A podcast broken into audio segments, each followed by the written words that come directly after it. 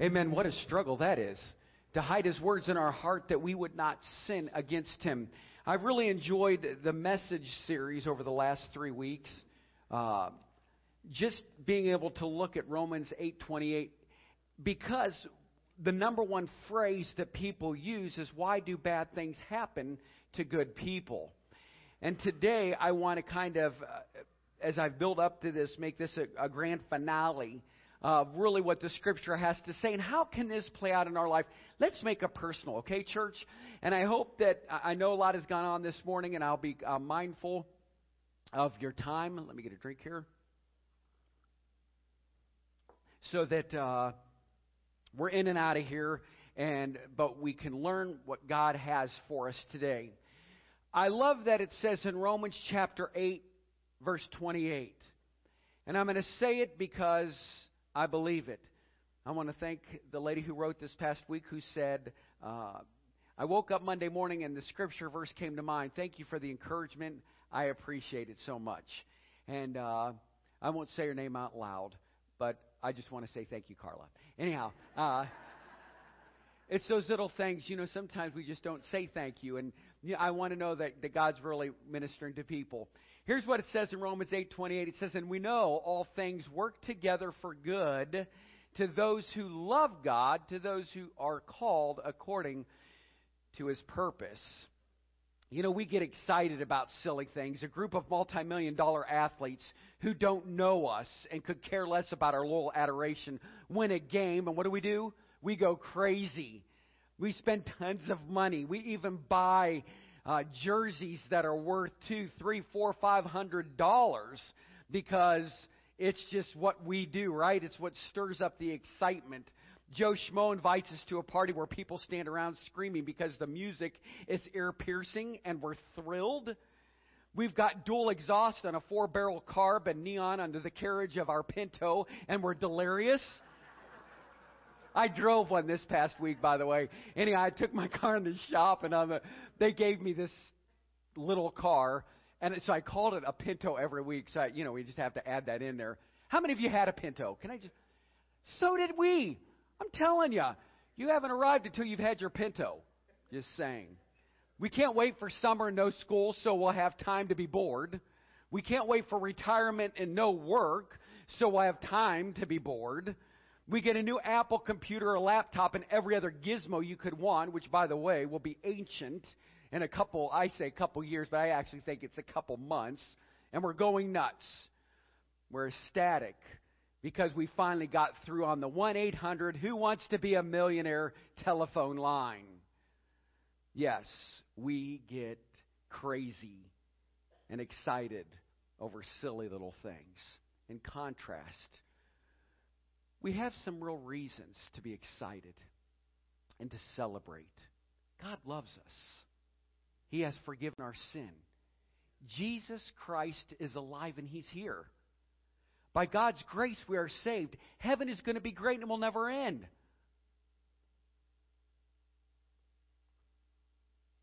Excuse me. That is amazing, preacher! Wow! Preach it! Yeah! Yeah! Yeah! Thank you, Larry. You were the only one that said amen. Now I know why I'm taking a sabbatical. That's it. We do get crazy over little, right? We do. I mean, because if we're at a game, they play this music and the, the organ plays and it gets your blood pressure going and everybody's rising to their seats and they're spilling their peanuts and popcorn and hot dogs all over the person next to them. But I say, God loves us. And everybody sits like, I know. Thank you, honey. okay. God is good. And all the time. Amen. I know that the past couple years in this pandemic has brought all of our family and friends in a whirlwind of emotions. We've all had peaks and we've been in valleys. Our prayers won't stop. They will continue as we pray for continual healing and deliverance during these most trying days. But I want you to know that even though this new strand and however many 242,000 strands will come, we know that God is good. He is good. He's with us. There's a verse in Romans that is such a great promise and a verse that is very appropriate. And we know that it's in verse 8. We've already looked at it. But I want to give you some background to just that part in Romans chapter 8. It was a background, it's some background information about the Christians living in Rome in around 55 AD. Now, being able to look back in time, we realize that the followers of Christ have already faced difficult times, and we understand that it would not get easier. But the main concept of Romans is about the importance of righteousness. Even in the face of opposition, in the face of oppression, Christians are to be righteous. Righteous means what? It means to do right, to behave right, to think right, to act right, and more importantly, to live right. God is righteous. In Romans chapter 1, verse 17, it says this For in the gospel, a righteousness from God is revealed, a righteousness that is by faith from first to last, just as it is written, the righteous will live by faith. You see, there's nothing about God that is not righteous. Yet, on the other hand, Paul clearly states that a man is not righteous. In Romans chapter 3, verse 10, we know this verse. There is none righteous, no, not one. Not even one. And then in verse 23, it says this For all have sinned and what? Come short we have fallen short of the glory of God. Since we cannot become righteous on our own account, we must receive our righteousness through God. In Romans chapter 4, verse 5 and 7 and 8, here's what it says. But to whom who does not work but believes on him who justifies the ungodly, his faith is accounted for righteousness. Blessed are those whose lawless deeds are forgiven, whose sins are covered. Blessed is the man to whom the Lord shall not impute sin. The byproduct, of course, will be overflowing celebration. We see that there's peace and joy. Where we were once dead to sin, now we are alive in Jesus. So you're asking yourself the question, but how? In Romans chapter 6, verses 4 through 5, it says this We were therefore buried with him through baptism and death, in order that just as Christ was raised from the dead by the glory of the Father, even so we also should walk in the newness of life. For if we have been unified together in the likeness of his death, certainly we also shall be in the likeness of his resurrection. Paul then speaks of the battle between the two natures, which are sin and death, or righteousness and life. Sin and death, or righteousness and life. And transparently, he says, I still struggle. How many of you believe in this room that life is hard? Life is hard, but God is good. And then here we are, we are chapter 8, one of the most powerful, encouraging, affirming, and loving chapters in the whole entire Bible. And in the midst of persecution and possible defeat, I find that in Romans chapter 8, there is victory. In fact, the chapter begins and ends with a victory cry. And it starts in verse 1 of Romans 8. There's therefore now no condemnation to those who are in Christ Jesus, who do not walk according to the flesh, but according to the Spirit. And then it goes right into, and we know all things work together for good. But look what it says here in verse 39 Nor height, nor depth, nor any other created thing shall be able to separate us from the love of God in Christ Jesus. Amen. Thank you. Praise the Lord. God states a promise with a condition to be followed. Now, I want you to follow with me, right? So God states a promise with a condition to be followed. If we carry out the condition, then God's promise is guaranteed.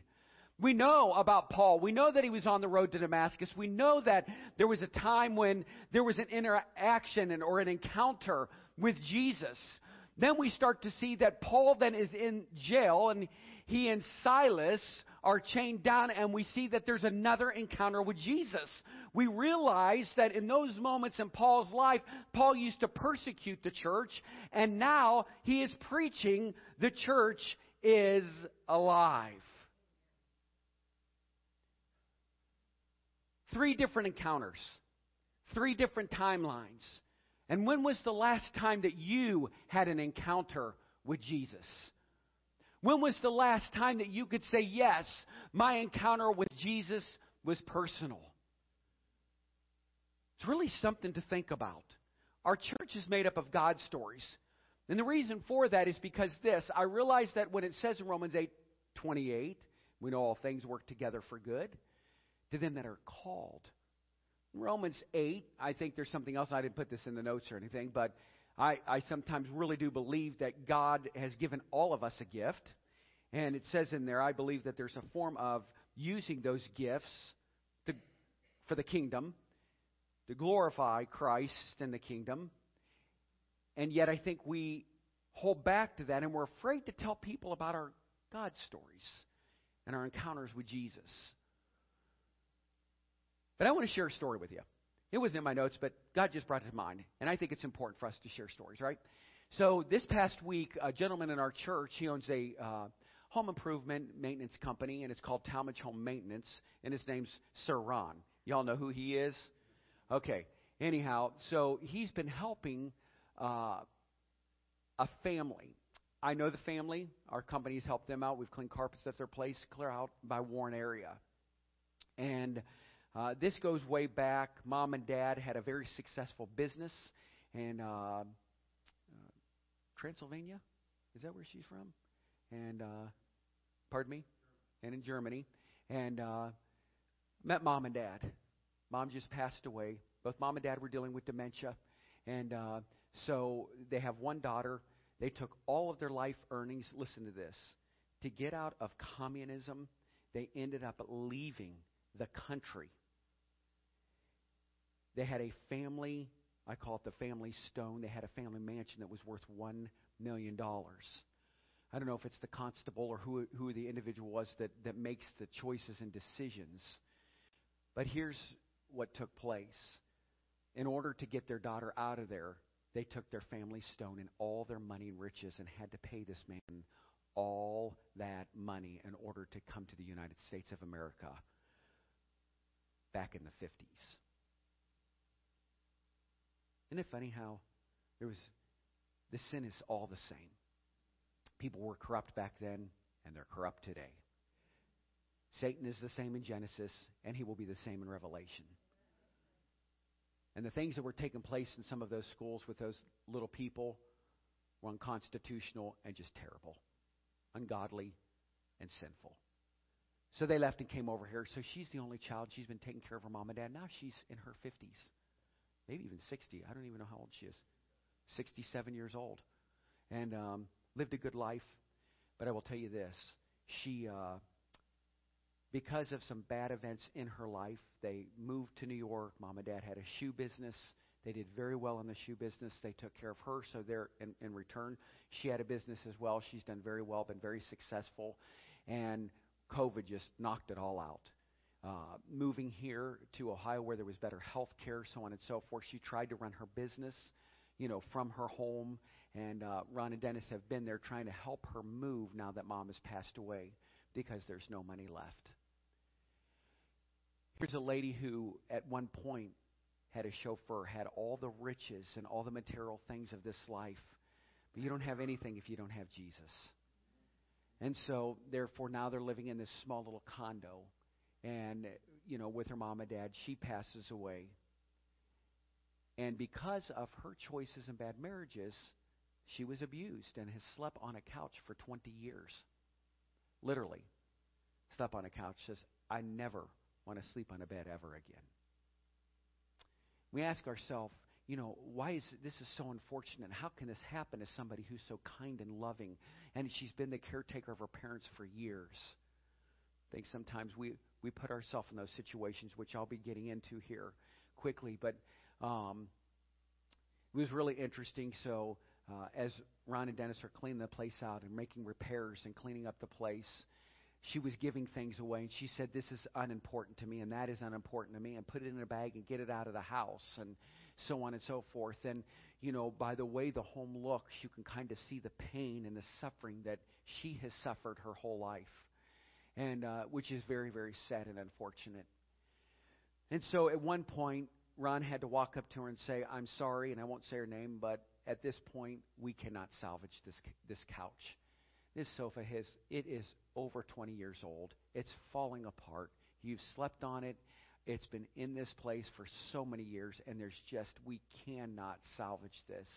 And he said, What can we do to try to get you a bed? And that's when she proceeded to say, I don't want one. And I went through some things in life, and Ron was able to right then say, Hold on a minute. You don't have to live in your shame. You no longer have to live in your past. You know what? You, you can, right today, you can change your life. What you went through doesn't determine what you're going to go through the rest of your life. Change your mindset. Your outcome's going to be totally different. And so the story begins, and she starts saying, Okay, take this out, take that. I don't want that piece of junk. I don't like that. Get rid of that furniture. Get rid of that table. Get rid of those shoes. Get rid of that purse. Do all these things. And so Ron says, We, we had the U Haul, and him and Dennis loaded up this dresser. They put this dresser in this U Haul, and you know, as they're going down the road, bouncing and clanging around and all that kind of stuff, they get to the storage unit, to put some of her stuff in the storage units because it didn't fit in the apartment that uh, she had just, uh, you know, signed a lease on. And as she gets, as they get there, they open up the back, and I might be off just a little bit, but I was trying to listen to the stories you were telling me. Uh, they noticed that, you know, it, it was still back there, and, and he said to her, "What would you like to do with it?" She goes, "Just throw it away or get rid of it. Do whatever you want with it. I don't want that ugly dresser." And so, as they were finishing up, and it was just, uh, to my understanding, Ron and Dennis were there, some things were falling out of the dresser. And they noticed a drawer, and they pulled the drawer out, and there was $1,100. Am I correct in saying that? $1,100 in cash fell on the floor. Now, listen to me, church. All of this happened for a reason. At this point, she's broke. They've held up her bank accounts because mom and dad put their social security in the one same account, so on and so forth. So she's broke. They've been doing things for free, just to let you know, and really trying to help and be great witnesses of the gospel of Jesus. And they stood there. Now, anybody could have said, "This is our dresser. This is we just found the treasure. We're keeping it. Picked up the phone and said, We found money in your dresser. Now you got to remember. Am I correct in saying she doesn't even have $100 in her bank account? Trying to move into this lease, so on and so forth. Waiting. Yeah. Yeah. Received a loan so that she could make this move until the condominium sells. Picked up the phone, called her, and said, Guess what? We found some money in your dresser. She's like, You did? Excited. Now, she lives about an hour away from here. It's about how long it takes to get there. And uh, she's like, Oh, this is awesome. This is exactly what I've been praying for. This is great. You know, I have no money left. I mean, I'm broke. Ron goes, Well, what are you going to do with it?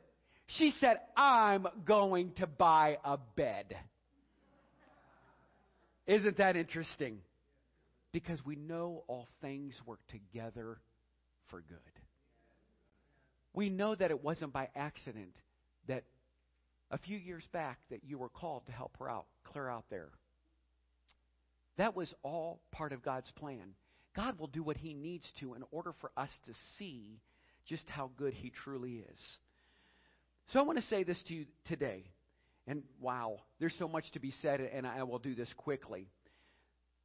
I know and I realize that there's three points that I have this morning, but I felt it necessary to say that when we love Him, that we show people the love of Christ. We're fulfilling his commandment and we're showing people that all things will work together for good. In the midst of it all, we don't realize uh, really what it's like. But here's what I want to go through for all of you today God states a promise with a condition to follow. And here are the three conditions. Those who love him, number one. Number one, those who love him. For many years, I would take the youth to YEC and other rallies.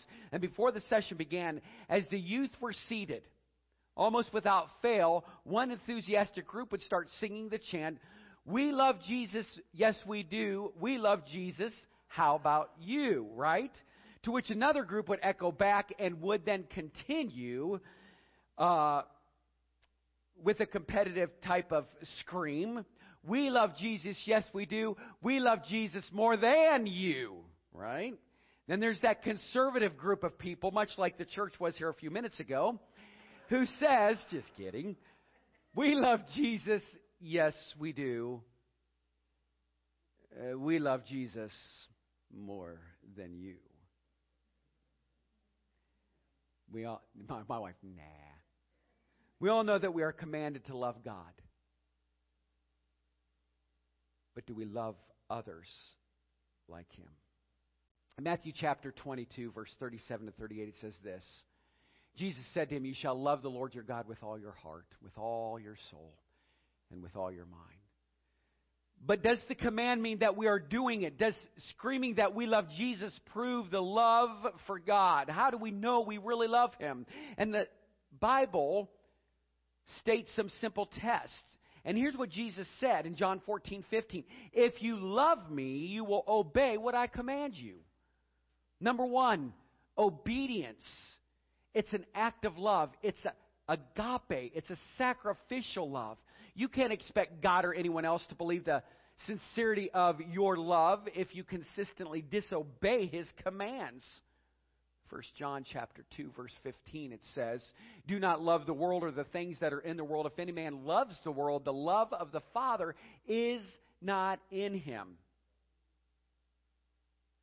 How sincere is your love? I love that as we understand the great commandment that we had two men this week that showed and demonstrated that measure of love to another person. Now that screams Jesus. And that screams Roman 8:28. Number 2 undivided. Exodus says that God is jealous. He doesn't want to share with you with the world, for God knows that you can only serve one master trying to love God and the world will not work. I love what it says here in 1 John 4:20 it says if someone says I love God then hates his brother he is a liar and he who does not love his brother whom he has seen how can he love God whom he has not seen? How can we not show people the love of Christ? We've experienced him. How do people see that in our life? Consistency. You know that we need to be consistent. Love the Creator and His creation. Not just brother, it means everyone. Agape, the, the sacrificial love, the right type of behavior love, and do what's right.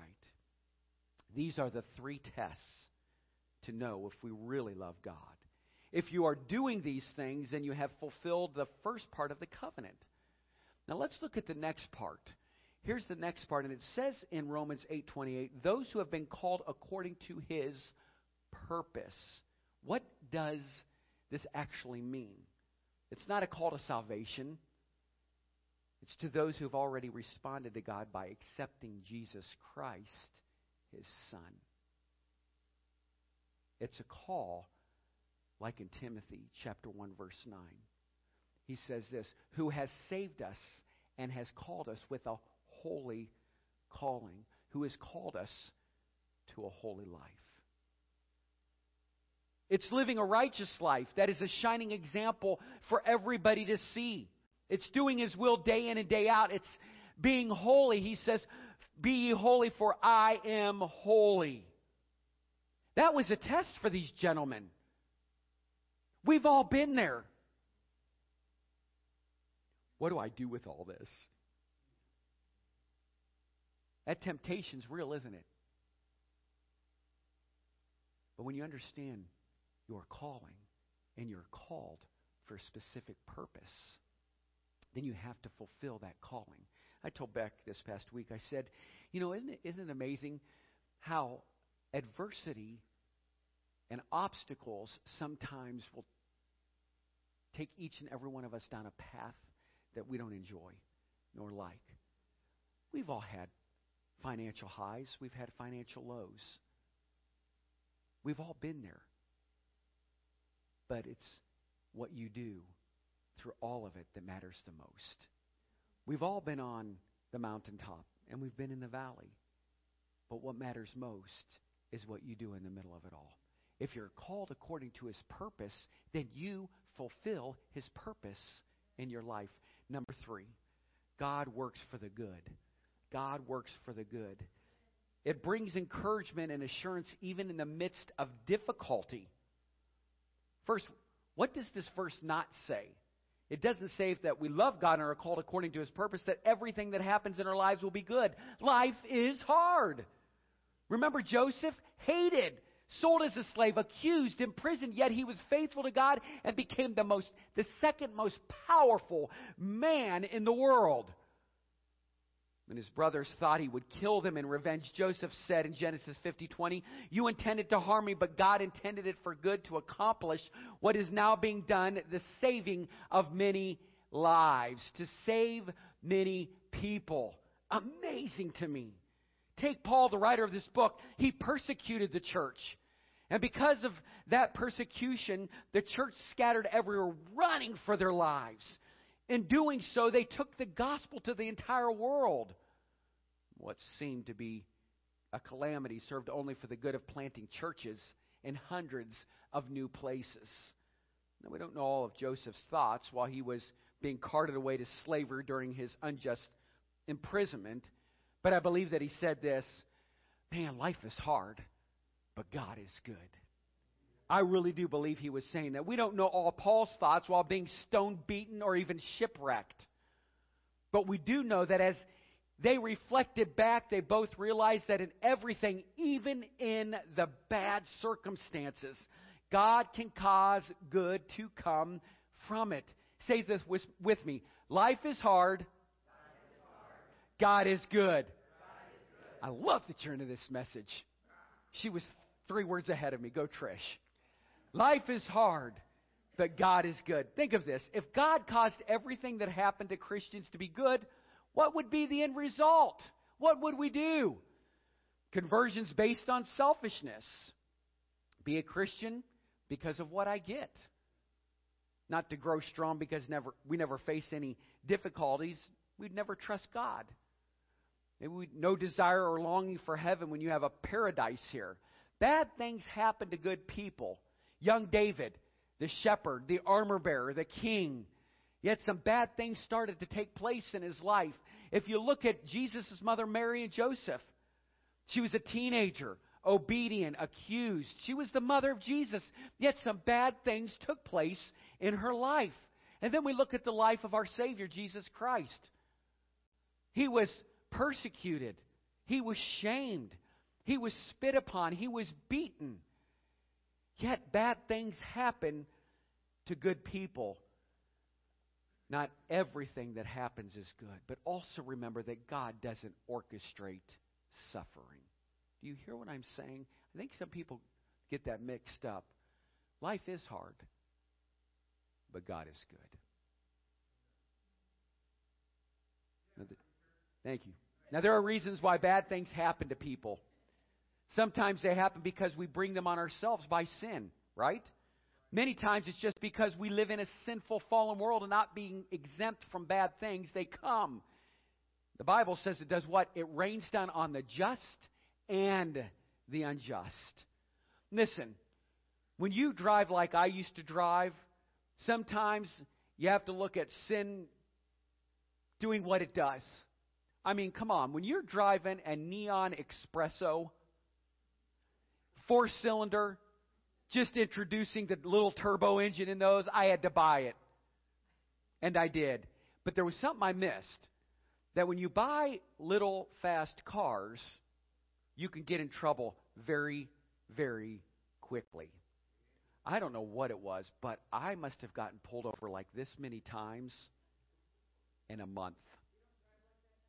You got that right, sister. I learned my lesson. Because a ticket can be real expensive if you get pulled over that many times. But I'm thankful that I know that all things work together for good to them that love God and are called according to his purpose. Because he walks over and he's like, Excuse me, sir, can I see your uh, driver's license and registration? And I said, Sure. Can I talk to you for a minute? The police officer's looking down at me like, What in the world? I said, You know, I'm kind of in a hurry and I'm the youth pastor up here at this church, and I really need to get there. Now, I know I was speeding, and I know I rolled at the stop sign, but is there any way in the kindness of your good heart, because you're a great police officer, that you can give me a warning? And he looked at me and said, Can I have your driver's license and registration? And I slowly reached over. This was the days when you could reach over and you could open up the glove compartment without saying, Keep your hands and everything up here this high. I gave him all the good things, and he came back up and he walked up very nice. He said, Okay, Pastor Todd, have a nice day. You're going to be late to church. Well, I really appreciated that all things worked together for good, and I knew I was called.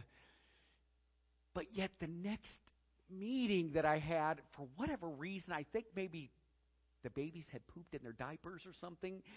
I was helping my wife, and I was a little bit late, and so therefore I was going a little fast. And at that same stop sign, I rolled through it, and it was like it was Fourth of July for some reason because there was sounds and lights everywhere. There was like fireworks. Well, it wasn't. It was a police officer pulling me over again. And he pulled over, and I pull over. Ready? And he comes over to the window, and I'm grinning. it's the same police officer! Are you kidding me? Hi, Mr. Police Officer. Can I have your driver's license and registration, Pastor Todd? Let me explain something to you today. He's looking at me. I'm like, okay, I'm guilty as charged. But I know all things work together for good. And today, if you could just find it in the kindness of your heart, I promise you, I will not roll through this stop sign. I will stop, look both ways before crossing. He goes, Yeah, that's what you told me last time. I said,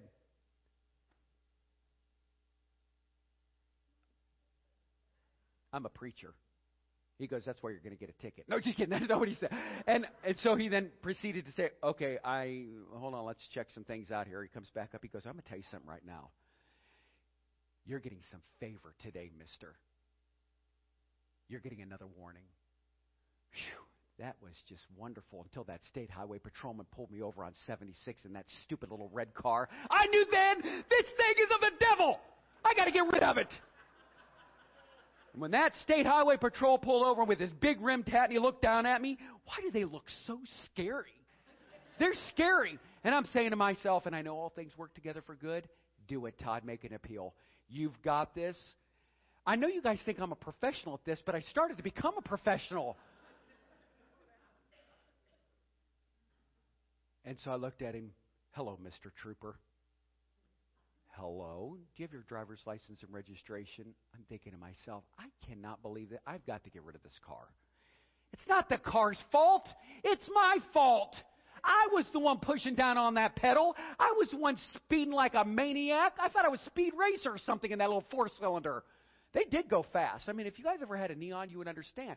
But you have to see that, listen, I thought all things worked together for good. But listen, what did I keep doing? I kept blaming the car, and I didn't take responsibility for myself. I know I was called, and I'm being a bad testimony.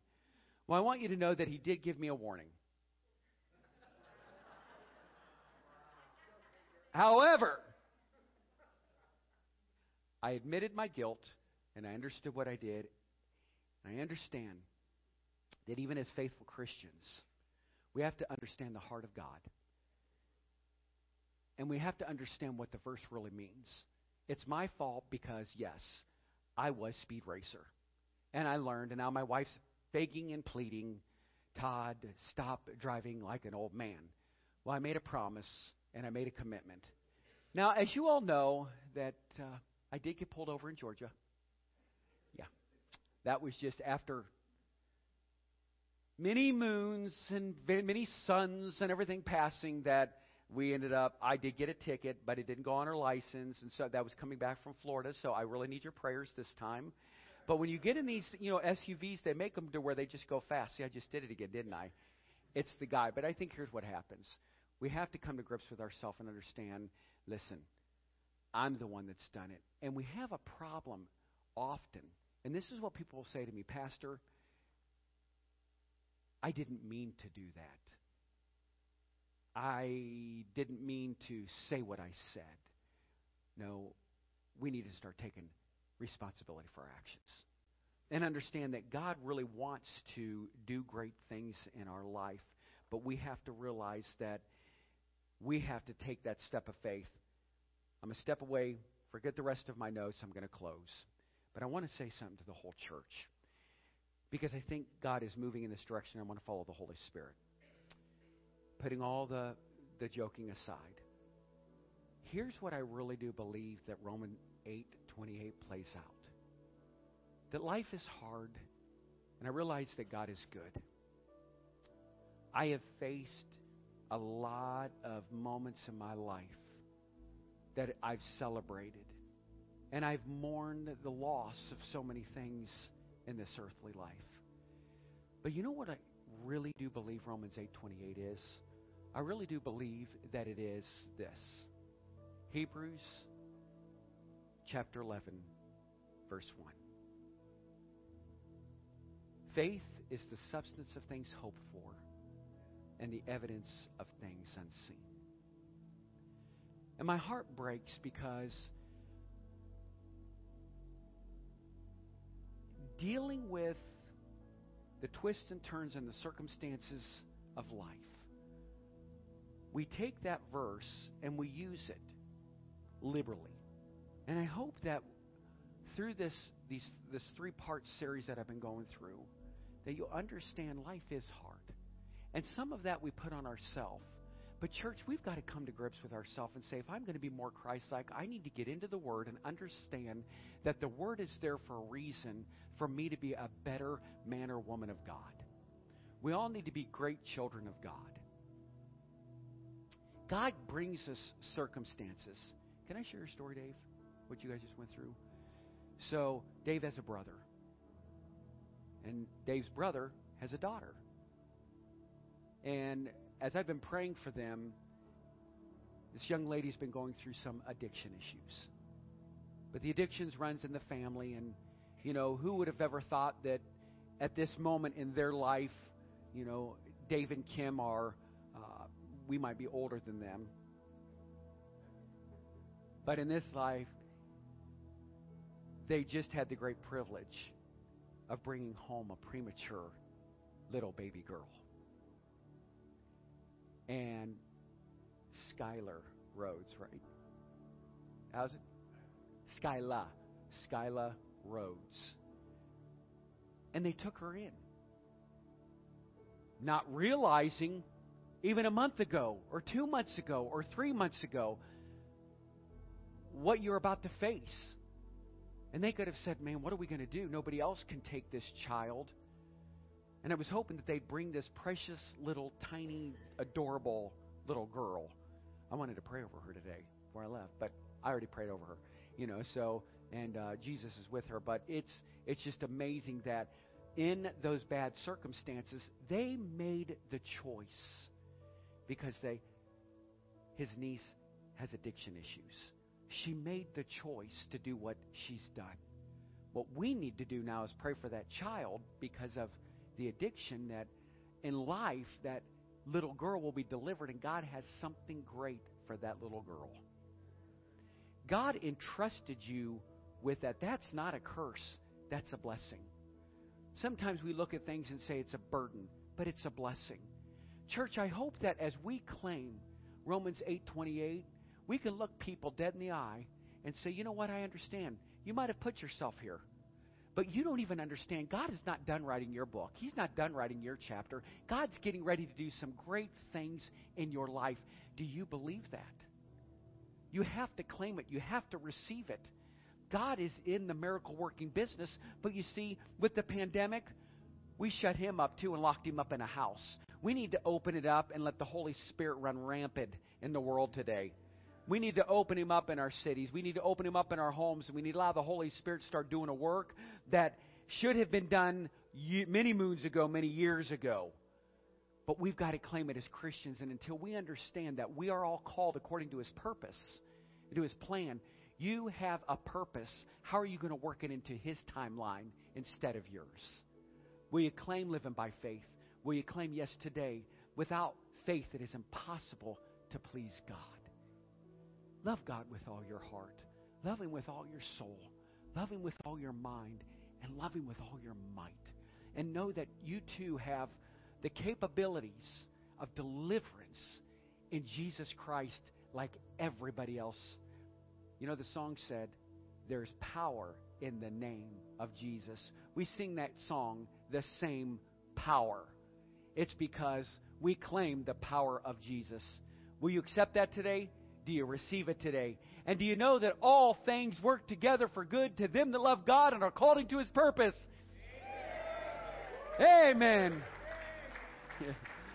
Hey, guess what? I love Jesus. Yes, I do. I love Jesus. How about you?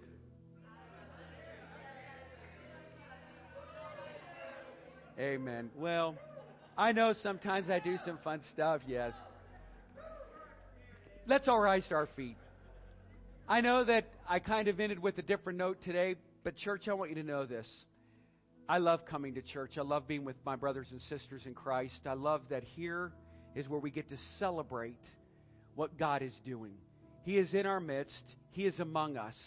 And today I pray that we'll claim that, that life is hard and God is good, and yet in this church, He is exalted over all. Let's pray. Father, we thank you for today. Lord, we thank you for your goodness. We thank you that even this week, even in these little stories, they're bigger than we can even imagine.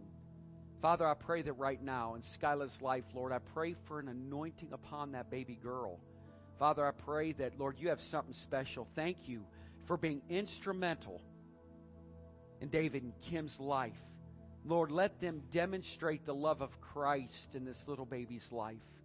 Father, we know that she was created, she's a masterpiece. And God, life was given to her. And so, Father, we thank you that for this time, forever how long it might be, God, we thank you that you've entrusted this wonderful couple to, to look over and to oversee the love, the protection of this little baby girl.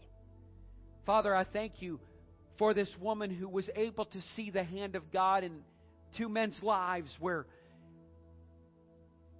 she ran out of money, no food in a refrigerator, is being helped Father, many times we do things for people to see, for, for the praise of man. But God, there's so much that goes on in this ministry that is in private and is done for the glory of our Savior. Father, thank you for allowing me to be a part of the journey of everybody's God stories in this building. Father, we thank you that we were called. And Father, that it says, and we, that all of us together, we all know that we have a purpose and we have a plan. God, help us to love others. Help us to be what we need to be for you, Lord. Help us to live out our Christian life honoring you. God, I pray that today, if there's somebody in this room that, or maybe they've been dealing with something, and I, I do believe it today, I believe because I felt the Spirit in this room Release that burden and that heaviness in that individual's life. Father, today, deliver Deliver your children from the throat hold of the enemy. In the name of Jesus. Father, I pray for deliverance in the life of those that are here today. God, I don't know. We all got the opportunity to come. But I pray, God, that we can look at this verse as Paul was saying in a time of oppression and suffering. It's okay. Because I don't count my life important, but I count it important in light of Christ. And so, Father, help each and every one of us to grow, to become stronger in our faith. For, Lord, you said it. For without faith, it is impossible to please you. Increase our faith. Help us to grow stronger. Father, help us to love you more. And we will know that everything, that all things work together for good. To them that love you. And then we understand that we're called according to your purpose. In Jesus' holy name.